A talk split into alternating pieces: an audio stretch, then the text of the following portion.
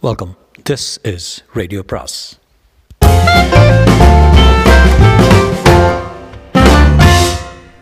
சுஜாதாவின் ரத்தம் ஒரே நிறம் பாகம் பதினெட்டு.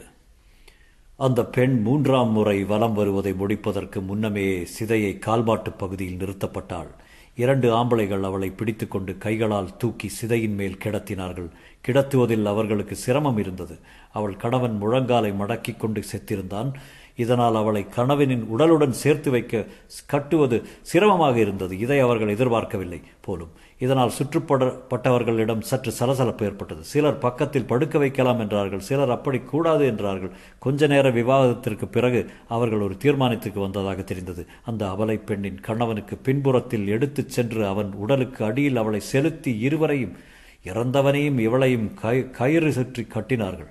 அதன் பின் அவர்கள் மேல் இன்னும் உலர்ந்த சுள்ளிகளையும் உலர்ந்த சாண வட்டங்களையும் கட்டைகளையும் பரப்ப இப்போது அவளை காணவில்லை. ஆஷ்லி தன் விரல்களை இருக்க ரத்தம் வரும்போல் அழுத்திக் கொண்டு கடவுளே யாராவது நிறுத்துங்களேன் மெக்கன்சி வேடிக்கையை கெடுக்காத பார்த்து கொண்டே இரு.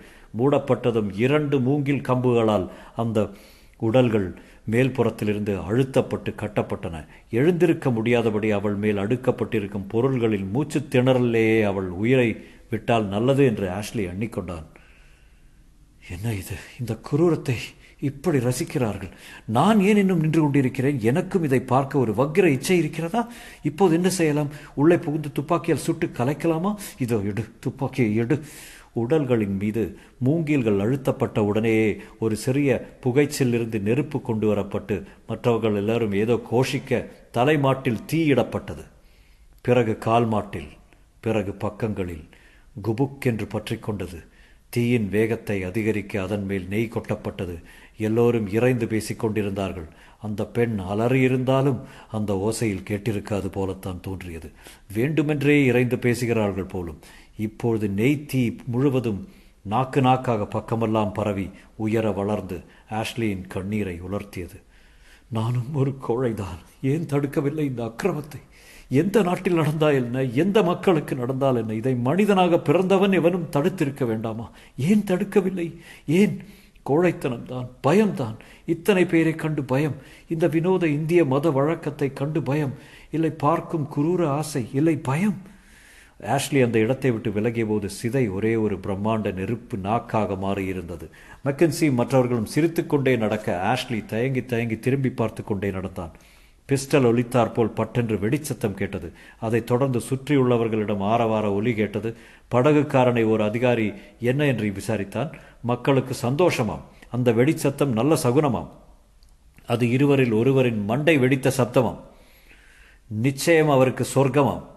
சற்று நேரத்தில் மற்றொரு வெடிச்சத்தம் கேட்க மக்கள் திருப்தியுடன் மறுபடி ஆரவாரித்துக் கொண்டு வீடு திரும்பினார்கள்.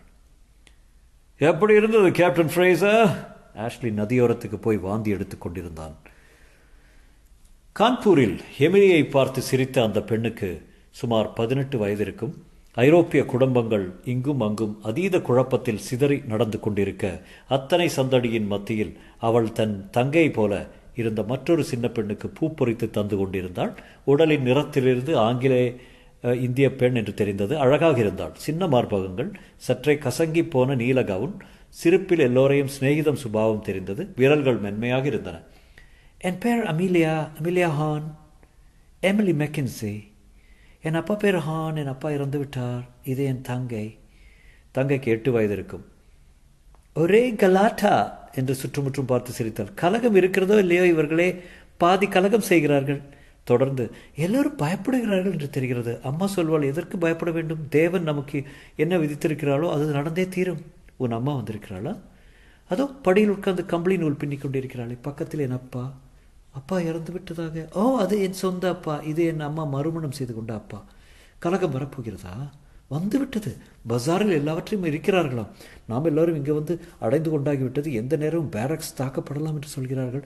எல்லோரும் முதல் பீரங்கி வெடிக்க காத்திருக்கிறார்கள். எமிலி தன் சிற்றப்பாவை தேடினாள். அவர் ஒரு அதிகாரியிடம் ஏதோ விசாரித்துக் கொண்டிருந்தார். உங்களை நான் பார்த்ததில்லை கான்பூரில் எங்கே இருக்கிறீர்கள்? நான் கான்பூரில் இல்லை. சென்னை. சரிதான். சென்னையிலிருந்து இந்த குழப்பத்தில் வந்து மாட்டிக்கொண்டீர்களா? அங்கே இருந்திருக்கலாமே. சரிதான். சென்னையிலே இந்த குழப்பத்தில் வந்து மாட்டி மாட்டிக்கொண்டேன். என் கணவர் வருகிறார் படையுடன்.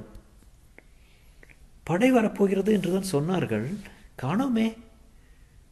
இன்னும் சில தினங்களில் பெரிய படை வருகிறது. சென்னை இராணுவம் வந்திருக்கிறது. அதற்குள் இந்த தோற்றல் கோட்டை விழாமல் இருக்க வேண்டும். இருப்பது ஆறு பீரங்கிகள் ஒன்றுதான் இருபத்தி நான்கு பவுண்டு மற்றதெல்லாம் சோடை. இதை வைத்துக்கொண்டு எப்படி தாக்கு பிடிக்கப் போகிறோம்? எமிலி சுற்றிலும் பார்த்தாள். கட்டிடங்கள். ஒளிந்து கொண்டு குண்டு வீச சரியான இடம். கட்டிடங்களை இடித்து தள்ளிவிட வேண்டும் என்று எல்லோரும் அபிப்பிராயப்பட்டார்கள். ஜெனரல் வீலர் தான் வேண்டாம் என்று சொல்லிவிட்டார். எல்லாம் முஸ்லிம் தொழுகை இடங்களாம். அட்கின்சன் அவர்களிடம் வந்தார். எமலை வகையாக மாட்டிக்கொண்டு விட்டோம். இந்த இடத்தை விட்டு நாம் விலக முடியாதாம். ரொம்ப மோசம். ஊரில் கலகமாம். எல்லாம் புரளி. கல்கத்தாவிலிருந்து அவர்கள் வரும் வரை நாம் இங்கே தான் இருந்த வேண்டும். தொந்தரவு தான் சிற்றப்பா இது அமிலியா ஆட்கின்சன் அவளை பார்த்து கண்களால் சிரித்து உனக்கு தெரிந்திருக்கும். இங்கே யார் யார் விஸ்கி வைத்துக் கொண்டிருக்கிறார்கள்? என் அப்பாவை கேட்டு பார்க்கிறேன் சார். நல்ல பெண். குழந்தை சாக்லேட் வாங்கி தருகிறேன். கொஞ்சம் கிட்டவா அமிலே சிரித்துக்கொண்டே அட்கின்சன் அருகில் செல்ல கலகம் வருவதெல்லாம் பொய் தானே என்றார் அப்படி தோன்றவில்லை. கலகம் வந்தால் அதற்கு காரணம் நாம் தான் இவர்கள் பயப்படுவதை பார்த்து எந்த சிப்பாய்க்கும் தைரியம் வந்துவிடும். எமிலி பயப்படாதே. இந்த சிற்றப்பன் இருக்கிற வரைக்கும் உன் உயிருக்கு ஏதும் ஆபத்து இல்லை. கொஞ்சம் அசௌகரியம். அனாவசியத்துக்கு வந்து உன்னை இங்கே எழுத்து வந்து வந்துவிட்டேன். உன் கணவர் வந்து சேர்கிற வரை உன்னை காப்பாற்றுவது என் பொறுப்பு. எமிலியா எங்கே உன் அப்பாவை காட்டு பார்க்கலாம்? ஒரு நிமிஷம். என்று அமிலியா செல்ல எமிலியா அந்த சின்ன பெண்ணை பார்த்தாள். உன் பேர் என்ன? ஃப்ளாரன்ஸ் கூன் என்றாள். உனக்கு சாக்லேட் பிடிக்குமா? அந்த பெண் களங்கமில்லாமல் சிரித்தாள். ஆங்கிலேய இந்திய பெண். இரண்டு வர்க்கங்களுக்கும் வர்க்கத்திற்கும் கலப்பு.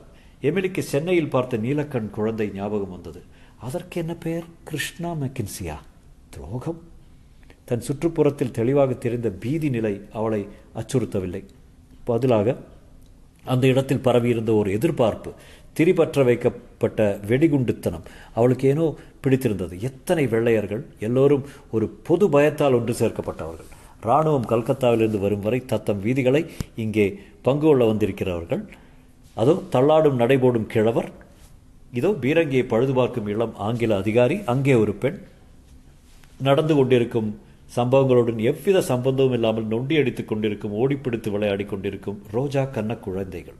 எல்லோரும் சரண் புக வீலர் தேர்ந்தெடுக்க தேர்ந்தெடுத்திருக்கும் இடம் சற்று பத்திர குறைவானது என்று எமிலிக்கு தெரிந்தது. வீலர் இந்த இடத்தை தேர்ந்தெடுத்திருக்க காரணங்கள் இருக்க வேண்டும். தாழ்வான பேரக்குகள் சுற்றிலும் நாலடிக்கு அவசரமாக எழுப்பப்பட்ட மண் சுவர்கள் மத்தியில் வெட்ட வெளியில் ஒரு கிணறு. எமிலிக்கு பதட்டமாக இருந்தது. இத்தனை குழந்தைகள் இத்தனை பெண்கள் எல்லோரும் குழுமி இருக்கிறோம் சிப்பாய்கள் வந்துவிட்டார் வரமாட்டார்கள். இத்தனை அதிகாரிகள் இருக்கிறார்கள். இத்தனை பீரங்கிகள். இருபத்து ஆயிரம் பேர். இவர்களில் போரிடக்கூடியவர் எத்தனை பேர்? ஆட்கின்சன் மெல்ல வந்து அந்த வெராந்தாவின் படிகளில் ஏறி அமிலியாவின் தந்தையை சந்தித்தார். என் பெயர் ஆட்கின்சன். என் பெயர் குக் ஜான் ஹாம்டன் குக் உடனே பிரவாச பிரவாகமாக பேச ஆரம்பித்தார். பேசாமல் லக்னோவில் இருந்திருக்கலாம். ஏழு மாதத்துக்கு முன்தான் குடும்பத்துடன் கான்பூருக்கு என் வியாபாரத்தை மாற்றினேன். லக்னோ மோசம் என்று தான் சொல்கிறார்கள். எப்போது வருகிறார்களாம்? யார்? சிப்பாய்களா? இல்லை கல்கத்தாவிலிருந்து நம்மை காப்பாற்ற வரப்போகிறவர்களா? கல்கத்தாக்காரர்கள் தான் இன்னும் இருபது தினங்களுக்கு வரவில்லை என்று சிப்பாய்கள் உதவி இல்லாமலே செத்துப்போவோம். ஏன்? உணவு இருப்பு அவ்வளவுதான் இங்கே. விஸ்கி இருப்பை பற்றி கேட்க வந்தேன். உங்களிடம் இருக்கிறதாமே? குக் உடனே மலர்ந்து ஓ வைத்திருக்கிறேன் என்று தன் பின்னால் இருந்த ஒரு பாட்டிலை எடுத்துக் கொடுத்தார். வைத்துக் கொள்ளுங்கள் என்னிடம் இன்னும் இரண்டு உள்ளது. நன்றி. நான் ஜெனரல் வீலரை பார்க்க போகிறேன். பார்த்தால் அடித்து கேளுங்கள் இந்த தொத்தலான இடத்தை ஏன் தேர்ந்தெடுத்துகிறீர்கள் என்று கேட்கிறேன். ஆட்கின்சன் மேலே வீலர் தங்கியிருந்த கட்டிடத்தை நோக்கி நடந்தார். மொத்தம் அந்த பீரங்கி சத்தத்தில் சுமார் ஆயிரம் ஆங்கிலேயர்கள் இருப்பார்கள் போல தோன்றியது. இவர்களை காப்பாற்ற இருக்கும் இராணுவத்தினர் போதாது என்று சுலபமாக புரிந்தது. சரணடைந்திருக்கும் இடமும் மட்டம். ஜெனரல் பிரிகேடியர் ஜாக்குடன் கலெக்டர் ஹில்டர் சன்னுடன் பேசிக் கொண்டிருக்கிறார் கல்கத்தாவிலிருந்து வந்திருக்கிறேன். கானிங் பிரபுவிடந்து வந்திருக்கிறேன் என்று சொல்லு. பெயர் ஆட்கின்சன் அந்த பணியால் உள்ளே சென்று உடனே திரும்பி வந்தான். வர சொல்கிறார் ஆட்கின்சன் ஜெனரல் வீலரின் உரைக்குள் அறைக்குள் நுழைந்தார். பெரிய பெரிய ஜன்னல்கள் அத்தனையும் திறந்திருந்தன. மாடி அறை வேறு. பீரங்கி குண்டு விழுந்தால் மாடியிலேயே வந்து விழும். வீலருக்கு அது பற்றி கவலை இல்லை போல தோன்றியது. அறுபத்தெட்டு வயதுக்கு கச்சிதமான உடற்கட்டுடன் ஜெனரல் வீலர் ஆட்கின்சனுக்கு கைகுலுக்கி வரவேற்றார். ஜெனரல் உங்களை சந்தோஷத்தில் சந்தித்ததில் சந்தோஷம். மன்னிக்கவும் வேறு சந்தர்ப்பத்தில் உங்களை நான் சரியாக கவனித்துக் கொண்டிருக்க முடியும். மிஸ்டர் ஆட்கின்சன் கல்கத்தாவில் கானிங் ப்ரோபியை சந்தித்தீர்களா ஆம் சென்னை ராணுவம் வந்து சேர்ந்து விட்டது உங்களை எல்லாம் மீட்க கர்னல் நீல் தலைமையில் புறப்பட்டு வந்து கொண்டிருக்கிறார்கள் அவர்கள் எப்போது இங்கு வந்து சேர்வார்கள் என்பது தெரியுமா வழியில் பனாரஸ் போய் அங்கே கொஞ்சம் கவனித்து விட்டு வரப்போவதாக கேள்விப்பட்டேன் எப்படியும் பத்து தினங்களில் வந்து விடுகிறார்கள் என்று நம்புகிறோம் நிலைமை மோசமாக இருக்கிறதா வதந்திகள் நிறைய எதற்கு முன்னெச்சரிக்கையாக எல்லா ஐரோப்பியர்களையும் இங்கே கொண்டு வந்து சேர்த்து விட்டேன்? இதுவரை ஏதும் நிகழவில்லை. சண்டை போடக்கூடியவர்கள் நம்மவர் எத்தனை பேர் இருக்கிறார்கள்? ஆர்ட்லரி அறுபது பேர் இன்ஃபென்ட்ரி இருநூறு. அதில் எழுபத்தி நாலு பேர் உடல் நலம் சரியில்லாதவர்கள்? என்றார் கலெக்டர் லக்னோவிலிருந்து லாரன்ஸ் எண்பத்து நான்கு பேர் அனுப்பியிருக்கிறார். அவர்கள் எத்தனை பேர்? மூவாயிரமாவது இருக்கும். ஆட்கின்சன் நெற்றியை சுருக்கிக் கொண்டார். கஷ்டம்தான். கல்கத்தாவிலிருந்து அவர்கள் வந்தே ஆக வேண்டும். அவர்கள் வரும் வரை தாக்கு பிடித்தால் போதும். இதுவரை யாரும் இந்த இடத்தை தாக்குதல் செய்யவில்லை. அவர்கள் சொல்லி முடிப்பதற்குள் முதல் பீரங்கி குண்டு வெடிக்கும் சப்தம் கேட்டது. கான்பூர் நகரத்தில் இந்திய பகுதியில் மாலை நேரம். நெருக்கமான தெருக்கள் எங்கும்? அந்த கேள்விக்கு கேள்விதான் தொங்கிக் கொண்டிருந்தது. எப்போது எப்போது வெள்ளைக்காரர்களை தாக்கப் போகிறார்கள்? மீரட்டில் கலகம் எழுந்துவிட்ட செய்தி கான்பூரை எட்டிவிட்டது. கடைகள் கொஞ்ச நேரம் திறந்தும் கொஞ்ச நேரம் மூடிவிடுவதுமாக இருந்தன. செருப்பு தொழிற்சாலைகள் அத்தனையும் கதவடைத்து விட்டன. பஜாரில் அவசரம் விரவி இருந்தது பேரத்துக்கு நேரமில்லை. மே மாதம் இருபத்தி நாலாம் தேதி ஈத் பெருநா பெருநாளின் போது ஒரு கிளர்ச்சியை ஏற்படுத்தி எதிர்பார்த்து நகரமே பரபரப்பில் இருந்தது. ஈத் வந்து போனது முகமதியர்கள் நண்பர்களை வழக்கம் போல சந்தித்தார்கள் விசாரித்தார்கள் அணைத்துக் கொண்டார்கள் கலகம் வரவில்லை. ஏதோ ஒரு ரகசிய குழு இயங்குகிறது என்று பேசிக்கொண்டார்கள் அது எங்கிருந்து இயங்குகிறது என்று செய்யப்போகிறது என்ன செய்யப்போகிறது என்று தெரியவில்லை. சுபேதார் திக்கா சிங்கின் வீட்டில் என்றார்கள் ஜுவாலா பிரசாத் என்பவன் தலைவன் என்றார்கள். பரங்கி முடிந்து முடிந்துவிட்டது. இனி அவர்கள் எல்லோரும் ஊருக்கு போய்விட்டார்கள் என்றார்கள். இல்லை ஊருக்கு வெளியே ஒளிந்து கொண்டிருக்கிறார்கள் என்றனர். பீரங்கிகள் முழங்கப் போகின்றன என்றும் எல்லாரும் அந்த திக்கில் காதை தீட்டி வைத்துக்கொண்டு காத்திருந்தார்கள். கான்பூரில் தினசரி வாழ்க்கை அலங்கோலமாயிருந்தது. அவ்வப்போது மார்க்கெட்டுக்கு மாமிசம் வாங்க வரும் வெள்ளையர்கள் ஒருவரையும் காணோம். அவர்கள் தங்கியிருந்த வடமேற்கு பகுதியில் ஆளரவமே இல்லை. வீடுகள் பூட்டியிருந்தன. நானா சாஹிப்பின் சிப்பாய்கள் ஊருக்குள் வந்திருக்கிறார்கள் என்று பேசிக்கொண்டார்கள் அவர்கள் ட்ரெஷரியை காவல் காப்பதாக சொல்லிக் கொண்டார்கள். திடீரென்று தெருவில் ஒற்றை குதிரையில் துப்பாக்கியை உயர பிடித்துக் கொண்டு சிப்பாய் உற்சாகமாக தீன் தீன் என்றும் மாறோ மாறோ என்றும் கூச்சலிட்டுக் கொண்டு ஓடுவதும் தொடர்ந்து சிறுவர்கள் ஓடுவதும் பழகிவிட்டது கான்பூர் வாசிகளுக்கு இருந்தும் அவர்கள் முகத்தில் கவலை ரேகைகள் படிந்திருந்தன. சீக்கிரத்திலே தெருக்களில் ரத்தம் வடியப் போகிறது என்பதில் அவர்களில் பெரும்பாலோருக்கு சந்தேகம் இருக்கவில்லை. முத்துக்குமரனும் பைராகியும் பூஞ்சோலையும் களைத்துப் போய் அந்த நகரத்தில் நுழைந்தபோது மாலை முடியும் தருவாய். கடைகள் எண்ணெய் விளக்குகளை பொருத்தலாமா? என்று யோசித்துக் கொண்டிருந்தன. பைராகியின் பின் நடந்து வந்த முத்துக்குமரனுக்கு அந்த வினோத நகரத்தின் இன்றைய கவலைகள் தெரிந்திருக்கவில்லை. எங்க தங்க போறோம் பைராகி என்றான். முதல்ல விசாரிக்கலாம். இவங்கெல்லாம் என்ன பாச பேசுறாங்க? இது என்னது இந்த பொம்பளை கருப்பாக மூடிக்கிட்டு வருது? எல்லாருமே குல்லா போட்டவங்களா? அட இதை பாரு வெள்ளியா இதெல்லாம்? இது போன்ற கேள்விகளுக்கு பதில் கிடைக்கவில்லை. எங்கே எங்கேயாவது உட்காரலாமா? இங்கே உட்காரலாமே பைராகி என்று கெஞ்சினாள். பூஞ்சோலை. ஒட்டகம் மாட்டு வண்டி படகு கால்நடை என்று பல தினசாக வந்த பிரயாண களைப்பில் பூஞ்சோலை பொலிவிழந்திருந்தாள் வெயிலில் இத்தனை உக்ரத்தை அவள் இதுவரை சந்தித்ததில்லை. வெயில்னா வெயில் என்னம்மா சூளையில் பூந்தாப்புல இருக்குது பைராகி சாயங்காலம் கூட அனல் அடிக்குது. மார்பின் குறுக்கே தோட்டா அணிந்த சிப்பாய்களில் ஒருவனை வழிமறித்து பைராகி இந்துஸ்தானியில் பேசினார். நீங்கள் பிரயாணிகளா? ஆம். ஊர் சுற்றப்பாக்கி வந்திருக்கிறீர்களா? அதற்கு இது நேரம் இல்லை நாங்கள் மதராஸிலிருந்து வருகிறோம். மதராஸில் இருந்தா என்று அவர்கள் ஆச்சரியத்துடன் பார்த்து கொஞ்ச தூரத்தில் இருந்த தன் சகாவை அழைத்து காட்டினான். மதராஸிலிருந்து வெள்ளைக்காரர்கள் கல்கத்தாவிற்கு புறப்பட்டிருக்கிறார்கள். அவர்களை பற்றி எங்களுக்கு கொஞ்சம் விவரம் தெரியும். அப்படியா? நீ எங்களுடன் சேர்கிறாயா? நிச்சயம். இவனை தலைவனிடம் அழைத்து செல்ல வேண்டியதுதான். அது யார்? என் சகா. பெண்? அவன் மனைவி என்றார் பைராகி. இப்போதைக்கு அப்படி சொல்வது நல்லது என்று பட்டது. அவர்களை வரச்சொல் ஒரு சின்ன விஷயம் நாங்கள் இந்த ஊருக்கு புதுசு தங்குவதற்கு இடம் வேண்டும். இடத்திற்கு என்ன குறைச்சல்? உங்களுக்கு ஒரு மாளிகையை தருகிறோம். வா. வெள்ளைக்காரர்கள் காலி பண்ண போகிற மாளிகைகள் ஏராளமாக உள்ளன. அதில் ஒன்றை எடுத்துக்கொண்டால் ஆயிற்று. என்னுடன் வா. என்னக்கு சொல்கிறார் சிப்பாயி? நமக்கு தங்க இடம் கொடுக்குறாங்களா? அதுக்கு முன்னே தலைவரை பார்க்க போகிறோம் என்ன தலைவர்? எதுக்கு தலைவர்? பசிக்குதுன்னு சொன்னல பேசாமல் வா. முதல்ல சோறு கிடைக்கி. நீங்கள் பேசுறது என்ன பாஷை? தமிழ். உனக்கு எப்படி இந்துஸ்தானி தெரியும்? நான் ஒரு யாத்திரிகன் அவங்களுக்கு தெரியுமா? தெரியாது. சிப்பாய் முத்துக்குமரரை பார்த்தா. நல்ல திடமாக இருக்கிறார் துப்பாக்கி சொல்வானா ஓ தெரியுமே என்றார் பைராகி. எதையாவது சொல்லி அழைத்து கொண்டு சாப்பாடு கொடுத்தால் சரி. சிப்பாய் விரைவாக நடக்க அவன் வேகத்துக்கு தாக்கு பிடிக்க மூவரும் சிரமமாக இருந்தது. முத்துக்குமரனுக்கு முழங்கால்கள் கெஞ்சின. எதிர்கொண்டவர்களை எல்லாம் அந்த சிப்பாய் சலாம் சலாம் என்று வரவேற்று கொண்டு செல்ல சந்து திரும்பி மறுபடி ஒரு சந்து திரும்பி ஒரு தாழ்வான் வீட்டு கதவை சங்கேத தட்டு தட்டி விட்டு மீசை முறுக்கி கொண்டு காத்திருந்தான். ஏதாவது தப்பாக சொன்னையோ உனக்கு அந்த இடத்திலே சமாதி. தெரிகிறது. கதவு திறக்க உள்ளே பிரகாசமாக கண்ணாடி சூழ்ந்த விளக்குகள் தெரிய இங்கே இரு சற்று நேரத்தில் வருகிறேன் என்று அவன் உள்ளே செல்ல கதவு மறுபடி சாத்தப்பட்டது. பூஞ்சோலை திண்ணையில் உட்கார்ந்தாள். காலை பிடித்து கொண்டால் முத்துக்குமரனும் சற்று ஒதுங்கி உட்கார்ந்து விட்டான். பைராகி எங்கேயோ கூட்டி வந்துட்ட. கோடாலி மீசக்காரங்க பார்க்குற பாவை நல்லால. என்னையா இத்தனை நேரம் ஹாய் ஹாய்னு பேசிகிட்டு இருந்த? எனக்கும் தான் சொல்லேன் சொல்கிறேன் சொல்கிறேன் கம்முனு பூஞ்சோலை இப்போது சயனித்து கொண்டு முத்துக்குமரனை பார்த்தா யோ ஆளை பார்த்துக்காடுற எங்கேருந்து எங்கே கொண்டாந்துருக்க பார்த்தியா நீ? என்ன இது ஒரு காம்பூரா? என்ன காம்பு? முத்துக்குமரன் பதில் அளிக்காமல் இருக்க இந்த ஆள் வேற. வேத்தூருக்கு வந்து கூட இது வரைக்கும் ஒரு வார்த்தை பேசலை. உங்களை நம்பி வந்தேன் பாரு. நானும் போக்கத்தை சன்மந்தானு என்னவா இந்த மாதிரி அல்லாட வைக்கிறீங்க. கதவு மறுபடி சிறந்து சிப்பாய் வெளியே வர உள்ளே வா என்றான். பைராகி வா முத்து என்று அழைக்க பூஞ்சோலையும் எழுந்திருந்தான் பெண் வேண்டாம் பெண் இங்கேயே இருக்கட்டும். பூஞ்சோலை இங்கேயே இரு.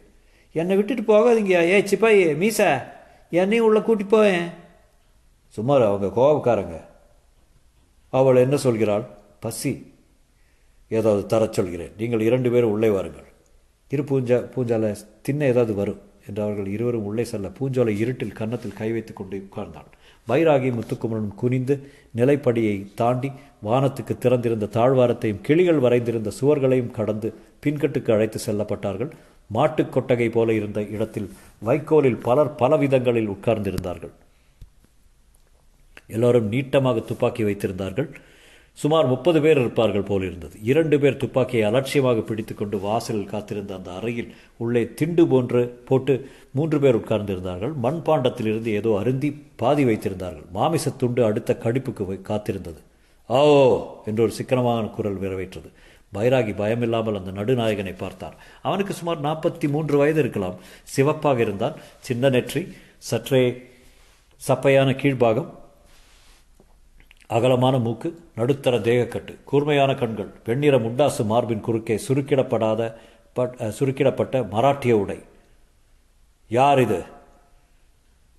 சர்க்கார் தெற்கே இருந்து வந்திருக்கிறான். அங்கிருந்து ஆங்கிலேயர்கள் வருகிறார்களாம். முன்னே வா. பைராகி முன்னால் வந்து வணங்கினார். அந்த ஆசாமி தான் அந்த இடத்துக்கு கருத்து வேறுபாடு இல்லாத தலைவன் என்பது தெளிவாக தெரிந்தது. சமூகத்தை எனக்கு பரிச்சயம் இல்லை. நான் ஒரு யாத்திரிகன் நெடுந்தூரம் பிரயாணப்பட்டு இருக்கிறேன். இதோ இவனும் என்னுடன் பிடிவாதமாக வந்திருக்கிறான். எதற்கு வந்தீர்கள்? ஒரு வெள்ளையரனை பழிவாங்குவதற்கு இப்போது அந்த நடுநாயகன் தன்னை சுற்றிலும் உள்ளவர்களை பார்த்து புன்னகைத்தான். ஒரு பரங்கியையா? அல்லது அந்த இனத்தையேவா? குறிப்பாக ஒருத்தனை. அவன் பெயர் மக்கின்சி. அவன் சென்னை இராணுவத்தினுடன் வடக்கே புறப்பட்டு இங்கு வந்து கொண்டிருக்கிறான். அவனை ஏன் கொல்ல வேண்டும்? இவன் தந்தை அவனால் அநியாயமாக கொல்லப்பட்டு விட்டான். பழிவாங்குவதற்கே மദ്രാஸிலிருந்து வந்திருக்கிறோம். சபாஷ்! அவர்கள் கல்கத்தாவிலிருந்து இங்கு வரப்போவதாக கேள்விப்பட்டோம். உட்கார்ந்திருந்தவன் எழுந்து முத்துக்குமரனை மெல்ல அணுகினான். அவனை பார்த்து புன்னகைத்தான். முத்துக்குமரன் சற்றே பயந்திருந்தவன் அந்த புன்னகையை பார்த்ததும் மனசு லேசாக பதிலுக்கு புன்னகைத்தான். உன் பேர் என்ன? ஐயா என்ன கேட்குறாரு? பேர் சொல்லுடா. முத்துக்குமரன். ஐயா பேர் என்னன்னு கேளுங்க. அதை பைராகி மொழிபெயர்த்து சொல்ல அவன் பின்வாங்கி சற்றே ஆச்சரியப்பட்டு என் பெயர் தெரியாதவர் இந்த பிரதேசத்தில் யாரும் இல்லை என் பெயரை கேட்டது எத்தனை ஆங்கிலேயர்கள் பயந்து ஒடுங்கி ஒன்றிருப்பார்கள் என்பது கணக்கிருக்கிறதா அமர்சிங் அமர்சிங் என்பவன் சிரிக்க ஏ சன்னியாசி சர்க்கார் பேர் தெரியாதா?